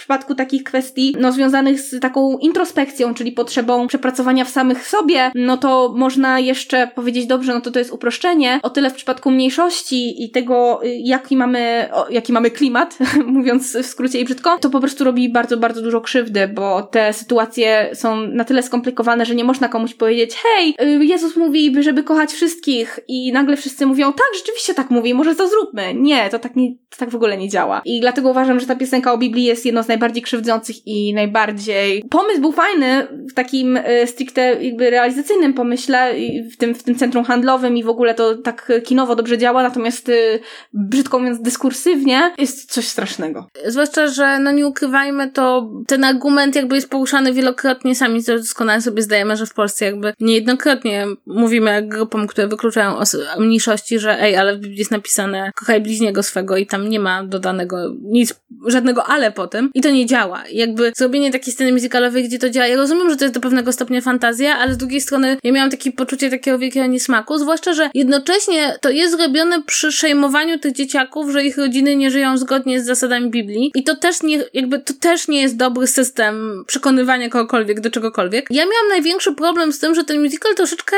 wymusza pewne rzeczy na osobach z mniejszości, których moim zdaniem nie powinniśmy wymuszać. No z jednej strony wątek Jamesa Cordena, który, na którym właściwie zostaje wymuszony, żeby się pogodził ze swoimi rodzicami, którzy go odrzucili. I ja miałam takie nie, nie, bo życie nie jest takie proste, że przychodzi matka i mówi, a nie, sorry, przepraszam, wtedy tak myślałam, a teraz tak nie myślę. Są olbrzymie traumy ludzi. To są setki czy nawet tysiące młodych ludzi wyrzucanych za drzwi po tym, jak rodzice dowiedzieli się o tym, że są z jakiejkolwiek mniejszości. I mówienie teraz tej grupie językiem musicalu, ale masz obowiązek zadzwonić do mamy. Nie, nie masz obowiązku. Jeśli twój rodzic wyrzuca cię z domu z powodu swojej orientacji seksualnej, to jest na jego, jego strata i niech on szuka ciebie. Ty nie masz obowiązku zadzwonić do mamy. Ja miałam takie poczucie, kurczę, nie składajmy kolejnego obowiązku na osoby queerowe, tak? One już i tak mają wystarczająco dużo problemów i nie muszą zawsze mieć obowiązku, nie wiem, właśnie wybaczania swoim rodzicom. No nie, no mogą nie wybaczyć. I tak samo miałam w ogóle problem, wątek z tą główną bohaterką, którą właściwie ona w pewnym momencie ma już dosyć tego wszystkiego i właściwie zostaje zmuszona przez te gwiazdy Broadwayu do tego, żeby walczyła o siebie, żeby, żeby nadal walczyła o tą sprawę. Ja mam takie, kurde, jak ja miałam 16 lat, to nikt nie wymagał ode mnie, żebym zmieniała świat, tak? Żebym poświęcała własne szczęście na rzecz szczęścia ogółu. A nagle się okazuje, że z samego faktu, że jesteś queerowym dzieciakiem, że jesteś lesbijką, spada na ciebie jakiś niesamowity obowiązek walki o prawa obywatelskie. Nie, masz, jeśli jesteś nastolatkiem i nawet bardzo ci na czym zależy, a nie chcesz już ze względu na swoje zdrowie zdrowie psychiczne, czy ze względu na to, że po prostu nie chcesz być twarzą całego, całego problemu, to możesz się wycofać. I to dla mnie też było bardzo problematyczne, bo miałam wrażenie, że muzyka z jednej strony chce być taki empowering dla młodych ludzi, i zwłaszcza dla młodych queerowych ludzi, a z drugiej strony wtłacza ich w bardzo określony schemat zachowań i znowu, znowu to jest dokładnie to samo. Niby przyjeżdżają te gwiazdy Broadwayu, które tutaj się jawią troszeczkę jako te, och, gdyby,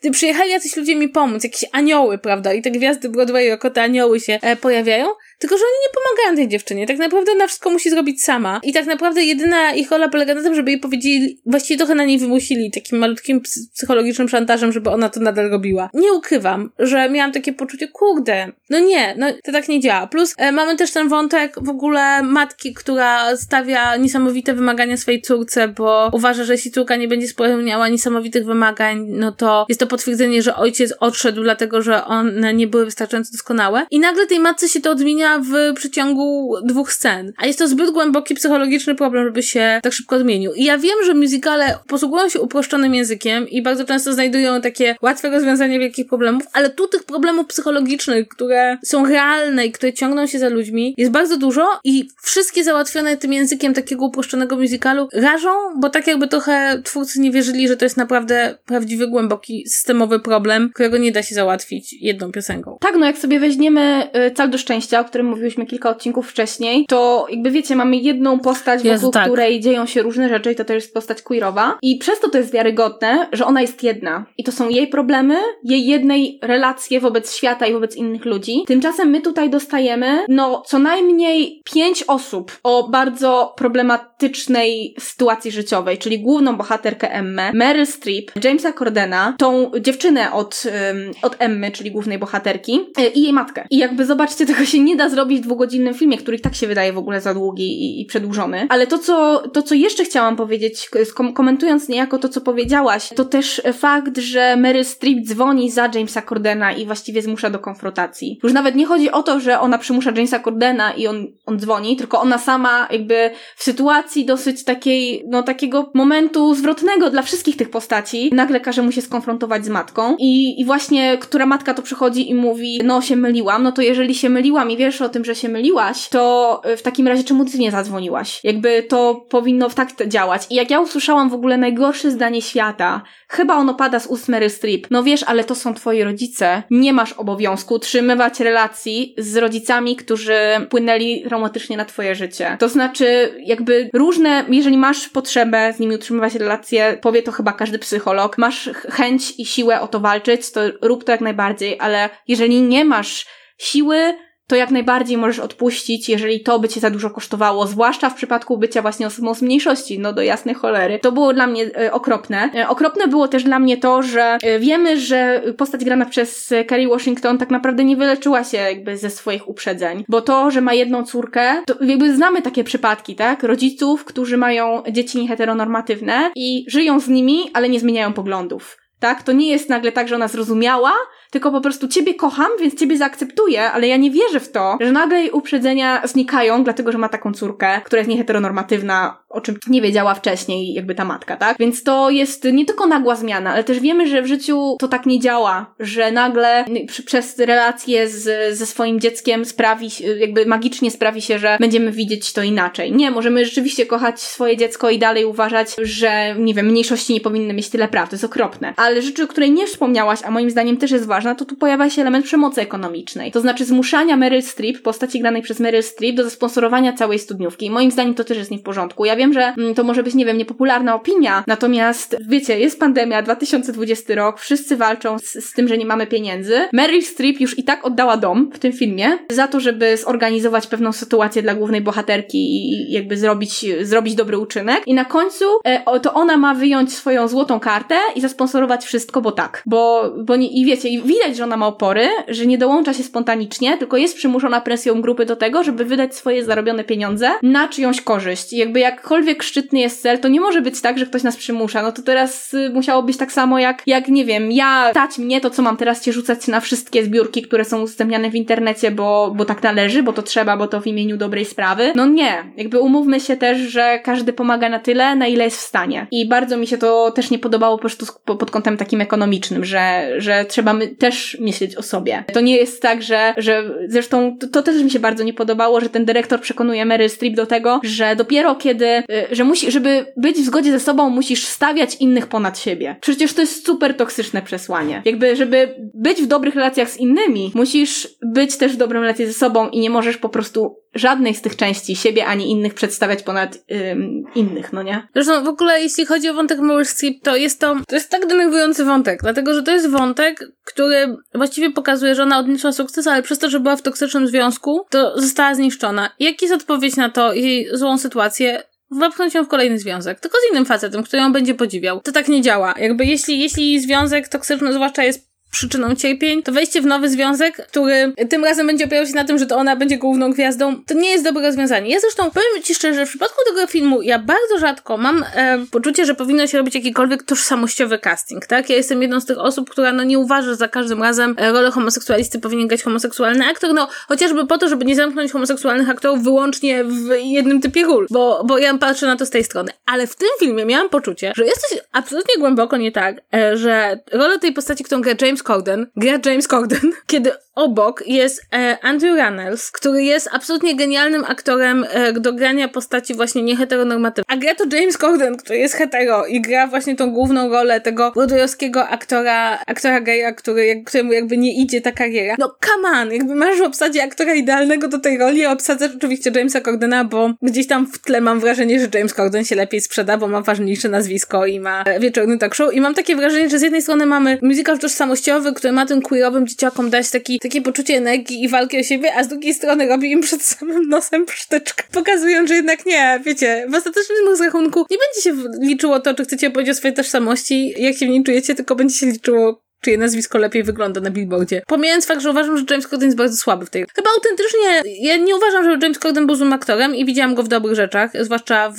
Wielkiej Brytanii. Świetny był w History Boys, ale mam wrażenie, że jego umiejętności aktorskie są tutaj zbyt ograniczone, żeby mógł w jakiś taki prawdziwy i emocjonalny sposób oddać sytuację swojego bohatera, która jest w sumie dosyć tragiczna i chyba jest jeden z tych bohaterów, który jest tutaj najmocniej, najmocniej była powiedziana jego historia A do Z, tak? Połączenie tego jego, jego frustracji związanej ze sławą z kwestiami związanymi z jego przeszłością. Więc to jest taki mój element, który mnie tutaj trochę raził. Mimo, że jakby nie jestem zwolenniczką tego, tego absolutnego tożsamościowego castingowania, to wydaje mi się, że w tym musicalu to byłoby ważne. I teraz ja bym przyszła do tego, jak bardzo jednak mimo wszystko ta obsada, jaką tutaj zrobiono, nie działa. Jezus, to jest, dla mnie ta obsada działa, jest trochę pęknięcie. Jakby po pierwsze, przez to, że w rolach tych broadwayowskich gwiazd postawione są tak takie osobistości, to ty wiesz, że ten film tak naprawdę nie jest o tej Jo Ellen Pellman i jej problemach, tylko tak naprawdę, że to jest wszystko po to, żeby Meryl Streep, James Corden i Nicole Kidman mogli zagrać jakby w tym, w tym trio. I to jest dla mnie już duży problem, że właściwie bardziej to jest o powrocie do high schoolu i powrocie do swoich korzeni,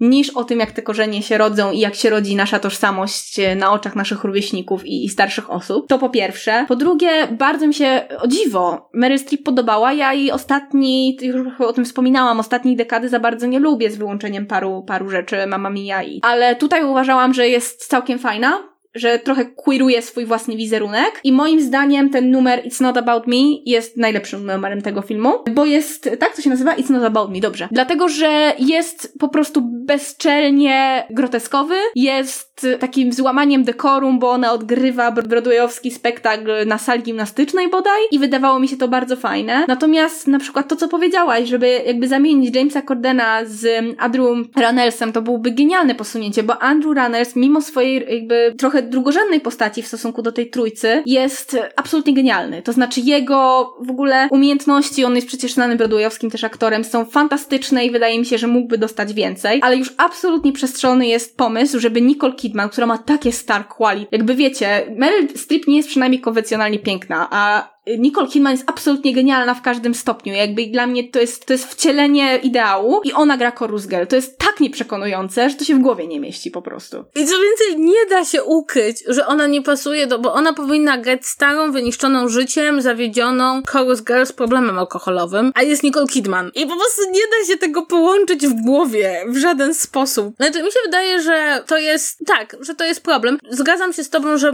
Meryl Streep jest dobra w tym filmie, ale też mam wrażenie, tutaj a propos mówimy tej obsady, że ta obsada jest taka bardzo hollywoodzka, tak? To znaczy to jest obsada dla ludzi, którzy nie chodzą na Broadway. Problem polega na tym, że cały ten musical jest dla ludzi, którzy chodzą na Broadway. I to jest mój wielki problem, już poza tymi kwestiami tożsamościowymi i obsadą, że w tym musicalu jest mnóstwo nawiązań do Broadwayu. No przecież postać Mary Streep to jest... Patti LePone. Mhm. Patti LePone. I przy to ja wiem, że to jest Patti LePone, ale ile osób wie, że to jest Patti LePone, które nie są zakorzenione w e, broadwayowskiej kulturze. Są absolutnie cudowne te momenty, kiedy nie, Mary Streep próbuje zapłacić za pokój swoimi nagrodami Tony, ale to jest najzabawniejsze dla ludzi związanych z e, Broadwayem. W ogóle mam wrażenie, że tam jest bardzo dużo takiego, takich scen, zwłaszcza relacja głównej bohaterki z, głównej bohaterki, Meryl Streep. Relacja Meryl Streep z tym dyrektorem szkoły. Kiedy on jej śpiewa, jak bardzo kocha Broadway. Jakie to jest dla niego ważne. No przecież, come on, to jest piosenka, która zupełnie inaczej brzmi, kiedy ją słyszysz na Broadwayu, siedząc i patrząc na scenę. Ale ona koszmarnie brzmi w filmie, bo ona brzmi w filmie na zasadzie takim, a teraz będziemy się czuć lepiej jako aktorzy musicalowi. I mam wrażenie, że to jest jeden jeden z wielkich problemów w ogóle tego musicalu, że on ma dwie płaszczyzny. Jedna to jest ta tożsamościowa, a druga to jest takie, jest to Broadwayowski musical o Broadwayu, o tym jak ci twórcy, jak ta muzyka ma znaczenie dla bardzo wielu młodych queerowych osób i ze pewną świadomością, że istnieje w Ameryce coś takiego jak Theater Kids. Są dzieciaki, które są zainteresowane teatrem, które kochają teatr, które kochają właśnie ten teatr broadwayowski, które występują w tej, nie wiem, Grease w swojej szkole i marzą o karierze na Broadwayu. I to jest też do nich. Tylko, że mam wrażenie, że to się nie przekłada na język filmu, bo jednak mimo wszystko te wszystkie broadwayowskie nawiązania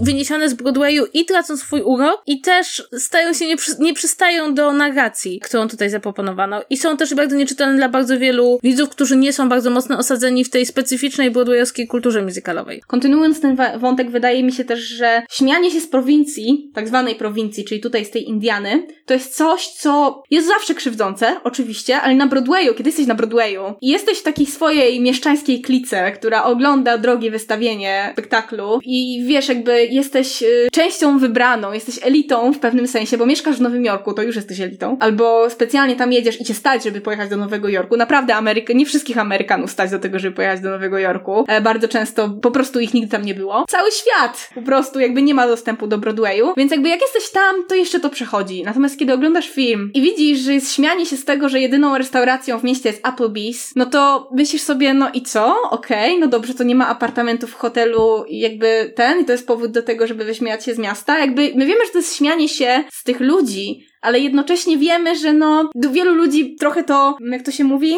podbierze, nie? Trochę pójdzie z, z flow i też będzie, i będzie się śmiał, dlatego że no, y, ma takie skłonności do śmiania się z, z mniejszych miejscowości i tego, że nie wiem, nie ma dworca, tak? Albo, że nie ma stacji kolejowej, albo, że nie wiem, y, to jest taka miejscowość, jak to się u nas mówi, że asfalt zbierają na nos, tak? Jakby wszyscy się niby z tego śmieją, to jest strasznie krzywdzące i wydaje mi się, że właśnie y, na scenie to jeszcze jakoś, jeszcze jakoś gra, bo, bo to jest bardzo wybrana publiczność publiczność i bardzo konkretna sytuacja, a w filmie no to już jest trochę niemodne, nie? Jakby umówmy się. Tak, to znaczy wydaje mi się, że to jest ten taki problem bardzo mocno klasowy tak naprawdę. Jeśli inteligencka, liberalna elita z Nowego Jorku śmieje się z inteligenckiej, liberalnej elity z Nowego Jorku e, w miejscu, które jest opanowane przez inteligencką, liberalną elitę Nowego Jorku, e, to wszystko jest w ramach klasy i, i, i to są takie podśmiechujki. A kiedy wychodzimy z tym spoza tego, to to nie jest ani tak za bardzo krytyka tej grupy społecznej i tej pewnej hipokryzji, prawda? No bo tutaj jest element element tego, że ta grupa społeczna pomaga mniejszościom dla własnego wizerunku. Więc nie jest to ani na tyle ostre, żeby była to realna krytyka tej grupy społecznej, ale też zostają takie elementy, które pokazują, że to jest tekst wewnętrzny, tak? Że to jest tekst kierowany do ludzi z tej grupy, a nie do ludzi spoza tej grupy, która to grupa czuje się tak naprawdę lepsza od wie wielu, większości Ameryki, a także od wielu osób spoza Ameryki i trochę to wybija z tego muzyki, że oni się czują lepsi. I, I właśnie chociażby ta piosenka biblijna jest takim, dobrze, my byśmy im powiedzieli, my byśmy im powiedzieli, że oni mają myśleć inaczej. I masz takie, nie, w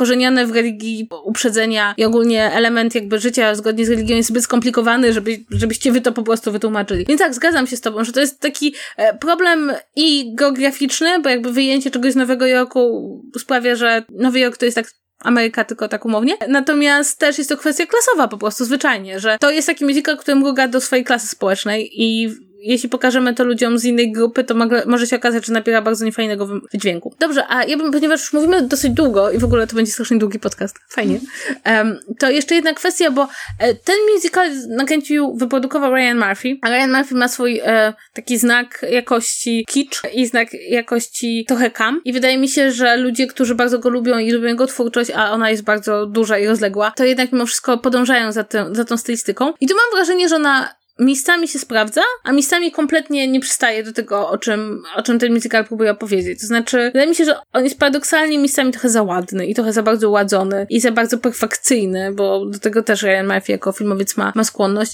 I tak miałam właśnie takie poczucie oglądając, że, zwłaszcza zestawiając to z Grease, że trochę tak, takiego nieskoordynowania Grease by się w tym przydało, żeby to nabrało jakichś takich bardziej realnych barw. Tak, ja się zgadzam z tobą, zresztą to też jest e, podpierane przez Matthew Libatika. E, to jest taki operator, słuchajcie, który w ogóle przez lata współpracował z Darenem Aronowskim, ale też e, robił na przykład Narodziny Gwiazd, tak? To jest, to jest taki gość, który robi perfekcyjne zdjęcia warsztatowe, które mają niezbyt duży wkład au autorski. To znaczy, to jest taki gość, który wszystko potrafi pięknie zaaranżować i wszystko potrafi pięknie nakreślić, ale jest to dosyć neutralne dla oka. I uważam, że dosyć dobrze się to sprawdziło w tym właśnie otwierającym numerze, który dzieje się podczas premiery tego, tego musicalu Eleanor. Tam to nawet, nawet gra. Dosyć jest to fajnie dynamicznie, nie czuje się, jest pocięte, ale nie czuje się, że jest mocno pocięte. Natomiast on gra tutaj w jednej drużynie z Ryanem Murphym i robią taki, taką błyszczącą maskotkę. Robią taką właśnie, tak jak ty to napisałaś na blogu w recenzji, do czego też y, odsyłamy żeby przeczytać recenzję Kasi. Taki brokatowy look, taki gli glitter, taki przepych, taki no, wszystko co, co nad, nie? Jakby takie trochę bijou Brigitte albo jakieś inne, jakiś inny taki sklep, wiecie, który się mieni lustrami i, we, i wszystkim. Natomiast wydaje mi się, że Ryan Murphy, kiedy, kiedy robił Glee, a to już było naprawdę kawał czasu temu, to on y, nie miał takich możliwości i ja to zawsze powtarzam, że jak dasz reżyserowi kupę hajsu. Dobremu, albo inaczej, reżyserowi, który ma fajny pomysł, ale do tej pory musiał pracować w mniejszych budżetach, albo musiał, jakby ro rozpoczynał jako eksperymentator, to kiedy on dostanie hajs, to on popuści pasa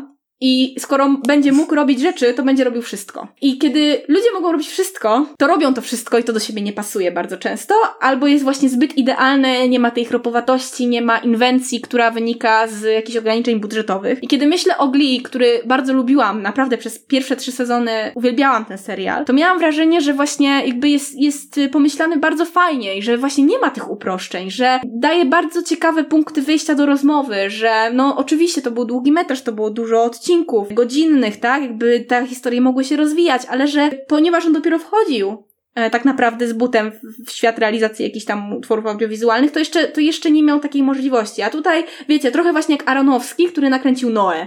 Do tej pory robił fajne rzeczy, dostał Noe do nakręcenia, miał kupę hajsu i totalnie przestrzelił. Jak Tim Burton z Alicją w Krainie Czarów, nie? Do tej pory robił fajne rzeczy, dostał Alicję w Krainie Czarów, totalnie przestrzelił. Odkąd ma hajs, robi kiepskie filmy. Nie? Jakby pomyślcie o tym, że jak reżyserzy mają hajs, a nie są do tego przyzwyczajeni, to to jest trochę tak, jakby dostali za dużo kredek. To bardzo mi się podoba ta wizja, po prostu nie dawajmy reżyserom za dużo pieniędzy, bo się rozpuszczą. Niech, nie, niech używają głowy, a nie kasy, niech nie kupują, tylko niech sugerują. Ale trochę, trochę jest w tym, e, trochę jest w tym rzeczywiście racji. Ja mam też pewien problem z prom i to wydaje mi się jest taki problem stricte musicalowy, ja nie pamiętam żadnej piosenki. To jest bardzo ciekawe, bo to jest film, który o tożsamości, który muzycznie nie ma tożsamości. Ja go nie umiem jakby, nie ma żadnego hitu, przynajmniej dla mnie. Jest taki w pewnym stopniu generikowy, trochę nawiązuje do różnych e, gatunków, ale nie jest się w stanie przebić, nie jest w stanie jakoś wymyślić siebie także muzycznie. Jest po prostu musicalem, który, w którym też mam takie głębokie poczucie, że on ma tak bardzo wizję tego, czym ma być, a ma być, ma być feel good musicalem także dla takich queerowych dzieciaków, że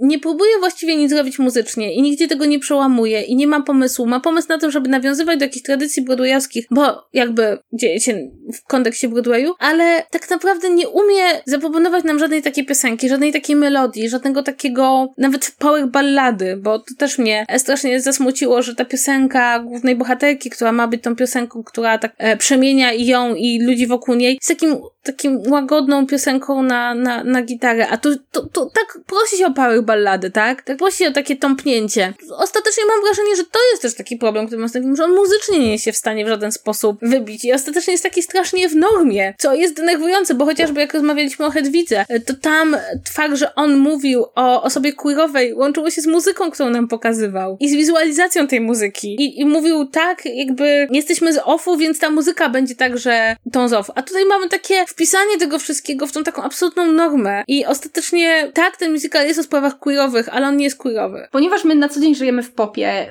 takim, tak, że tak powiem, audialnie, to, że ciągle nam towarzyszy gdzieś radio, nam towarzyszy popowa muzyka w supermarketach, gdzie nie przechodzimy, to to jest, to jeżeli tworzysz musical, który jest oparty w dużej mierze na takich popowych standardach, to to się nie wybija. Nie? Jakby w żadnym wypadku nie ma czegoś, jakiegoś instrumentu, który by nam wybił to y, poza taki, taką popową, y, tak jak mówisz, normę. Nie ma jakiegoś fajnego konceptu. Ja mówię, kiedy mówiłam o Mary Streep y, i tym jej numerze, to on mi się podoba po prostu jako całość, jako numer musicalowy, natomiast też nie potrafię tego zanucić. I wydaje mi się, że to nie jest tak, że tego się nie da zrobić, bo sam przecież, sam przecież Ryan Murphy miał na, chyba w trzecim sezonie Glee bardzo fajną piosenkę, która była autorska i nie była jakby coverem, czyli Loser Like Me, którą bardzo lubię, jest bardzo taka fajna do, do, do, tańczenia, też jest popowa. I jakby tego się tutaj nie udało zrobić. Być może też dlatego, że w dużej mierze aktorzy, którzy śpiewają, oni też śpiewają takimi głosami bardzo w kanonie popularności, w kanonie popkultury, że nie ma na przykład właśnie kogoś tak osobliwego jak Hedwiga. Nie wiem, po prostu nie umiem nawet tego uchwycić, wiecie, bo High School Musical zrobił dobre popowe numery. Jakby są zapamiętane, ale na przykład może dzięki temu, że Vanessa Hudgens miała taki wysoki, niewinny głosik i na przykład się to pamięta. A tutaj tego nie ma. Wszystko jest takie nijakie. Wszystko jest takie w tej swojej nijakości perfekcyjne, ale jednak nijakie. I ja wiem, że ten musical budzi jakby takie Niektórzy mówią, że okej, okay, ale my też chcemy mieć swój fajny, uładzony musical, tak? Mówią społeczności queerowa. Mówią, słuchajcie, wy macie dźwięki muzyki, tak? My też chcemy mieć coś, co nie brzmi może najlepiej na świecie, ale możemy to obejrzeć, jak jesteśmy chorzy w łóżku. I ja to rozumiem. Ja rozumiem tą potrzebę i jakby jestem w stanie zrozumieć, że to może być ważne dla jakichś osób, ale jednocześnie mam takie poczucie takiego wykorzystania tego elementu i wykorzystania tej potrzeby do stworzenia czegoś, co tak naprawdę aż tak bardzo się tą mniejszo- tymi mniejszościami, tymi ich problemami nie przejmuje. I być może na Broadway Broadwayu właśnie to, co mówiłam. Na Broadwayu to jest zupełnie co innego, jest jakby inny nastrój, inna atmosfera, ale filmowo to się niesamowicie wypłaszczyło i niesamowicie straciło jakąś taką szczerość. I oglądając ten musical miałam wrażenie, że oglądam produkt. Że oglądam produkt, który się idealnie wpisuje w pewne nurty, w pewne jakby, no, zwracanie się do mniejszości, jakby taką próbę tej dawania im filmów, do których mogą się odnosić, ale jednocześnie właśnie przez to, że ta obsada jest taka znana i chodzi o to, żeby nazwiska przyciągały ludzi, przez to, że to jest takie wszystko ładzone, wszystko się szybciutko i wizualnie i pod względem fabuły fabuły znajduje w, tej, w tym dobrym happy endzie w takiej normie, że nigdzie tam nie ma tego realizmu, który tutaj rzeczywiście w przypadku tych problemów byłby, tak, chociaż odrobinka byłaby okej. Okay. Więc dla mnie to jest taki musical, który niby z jednej strony krytykuje cyniczną hipokryzję, a z drugiej strony się strasznie w nią wpisuje, bo przecież mam cały czas oglądając ten film, mam wrażenie, że on jest dokładnie tym, czyli świadomością, że jest jakieś zapotrzebowanie i tworzenie czegoś, żeby to zapotrzebowanie wypełnić, ale przede wszystkim, żeby dobrze wyglądać i zapewnić sobie zysk. Tak, zresztą, wiesz, ja nie mam problemu z tym, że tworzy się produkty, bo tak naprawdę, no, no to zasadniczo jest produkt, tak? Moim zdaniem do, twój Simon jest fajnym przykładem. Ja jestem, jest, ja jestem przekonana, że to jest film bardzo koniunkturalny, ale jednocześnie to jest tak czuły film dla swoich bohaterów. Tak podejmujący takie bardzo proste tematy, jak właśnie rozmowa, pierwsza rozmowa z rodzicami, coming out przed rodzicami, jak, jak takie poczucie, kiedy jest dobry moment, żeby powiedzieć, że ja wiem, kim jestem, ja się tego nie wstydzę, ja się kocham, ale czy inni mnie pokochają tak samo? Kiedy to zrobić? Nie czy, tylko kiedy. I wiecie, że ten bohater bohater jest taki lubiany, że, że jest jakaś fajna historia. Ja wiem, że to jest produkt, to jest idealnie skrojone, to jest modelowy film, ale jednocześnie czujesz. Może to jest coś takiego, y, co zwyczajnie się czuje i nie da się właśnie tego opisać jakimi w kategoriach jakichś filmowych, że po prostu to jakoś tam jest szczere. Natomiast tutaj tej szczerości brakuje. Być może właśnie przez ten cynizm mm, Ryana Murphy'ego, albo, y, ale też być może przez ten camp, który jak tutaj przywołam może jedynego recenzenta dzisiaj, czyli Antonego Lejna, który napisał, że właśnie kamp miał być zupełnie apolityczny w ujęciu Susan Zontag, tak? Kiedy pisała notatki o kampie, mówiła, że to jest zupełnie apolityczne, no a Antony Kane mówi, well, not anymore. I teraz jakby Susan Zontag się na wielu, przez wiele lat już wszyscy sprzeczamy, ale dokładnie to jest taka, takie bezczelne wykorzystanie pewnej sztuczności, która przynależy do pewnej grupy i, i wykorzystanie jej w sposób, który jest niezgodny z tą grupą, no nie? Nie mówię, że teraz tylko hetero osoby mogą korzystać z kampu, bo kamp jest już na zawsze tylko dla nieheteronormatywnych osób, tylko że po prostu jest to dosyć cyniczne wykorzystanie i to jest bardzo niefajne, zwyczajnie. Tak, więc nie jest to film, który nas podbił i, i wydaje mi się też, że to jest dokładnie ten rodzaj musicalu, który, który będzie tym musicalem, o którym zapomnimy. Bo to ja mam wrażenie, że to są tylko, są tylko dwa losy dla musicali. Musical, o którym się zapomina i musical, który się ogląda. Grease jest musicalem, który oglądamy i to nie dlatego, że bohaterowie są hetero, tylko dlatego, że jest to mocno zakorzenione spełnione w jakimś takim poczuciu, że jest tam jakaś prawda psychologiczna i poza tym muzycznie ma to na siebie pomysł, a z drugiej strony mamy prom, który się moim zdaniem rozmyje i, i zostanie zapomniany, a jednocześnie oba te muzykale tak naprawdę są muzykalami w dużym stopniu tożsamościowymi i w dużym stopniu mówiącymi o jakiejś grupie, która jest wykluczona tu ze względu na orientację, tu ze względu na, e, na pochodzenie społeczne czy klasę. No i słuchajcie, będziemy powoli kończyć, dlatego że to jest jeden z najdłuższych odcinków, jakie nagrałyśmy, co pokazuje, że nie ma nic, co wywołuje więcej emocji i pasji niż opowieści o nastolatkach. Po prostu to są, to są najważniejsze historie, jakie można sobie opowiedzieć. Ja wiem, że tutaj Patrycja na pewno, na pewno się ze mną zgodzi. Oczywiście, że tak. Nie, żeby ją to jakoś interesowało. E, słuchaj, to teraz Patrycja, powiedz, co będzie w następnym odcinku. W następnym odcinku z okazji premiery książki Kasi o serialach, która odbędzie się 24 lutego, e, nagramy odcinek wyczekiwany najprawdopodobniej przez wszystkich, którzy słuchali naszego odcinka o musicalowych sekwencjach w niemuzykalowych filmach, będzie z kolei odcinek o musicalowych e, odcinkach serialowych. I zapraszamy serdecznie na niego. Wtedy, kiedy go nagramy, to go ogłosimy. Będzie, jak będzie, to będzie. Proszę nie pytać kiedy, ale będzie. Z okazji premiery. Tak, i słuchajcie, e, jak zawsze możecie nas oczywiście słuchać na Spotify, możecie nas słuchać w różnych aplikacjach podcastowych. E, możecie polubić nasz fanpage na mm, Facebooku, bo tam się dużo fajnych rzeczy dzieje. A jeśli bardzo nie lubicie ogólnie aplikacji podcastowych, to przypominamy, że mamy stronę w tym i tam e, wrzucamy nasz podcast i możecie sobie tam go pobrać już bezpośrednio. I też wrzucamy, i jest moim zdaniem bardzo fajne, listy lektur, rzeczy, które możecie sobie doczytać, dzięki czemu ten nasz podcast jest tylko punktem wyjścia do tego, żebyście stali się równie głęboko zaangażowanymi musicalowymi geekami, co my, co jest jedyną słuszną drogą w życiu. I to wszystko w tym tygodniu. Bardzo cieszymy się, że jesteście z nami i do usłyszenia w następnym odcinku. Pa, pa! pa.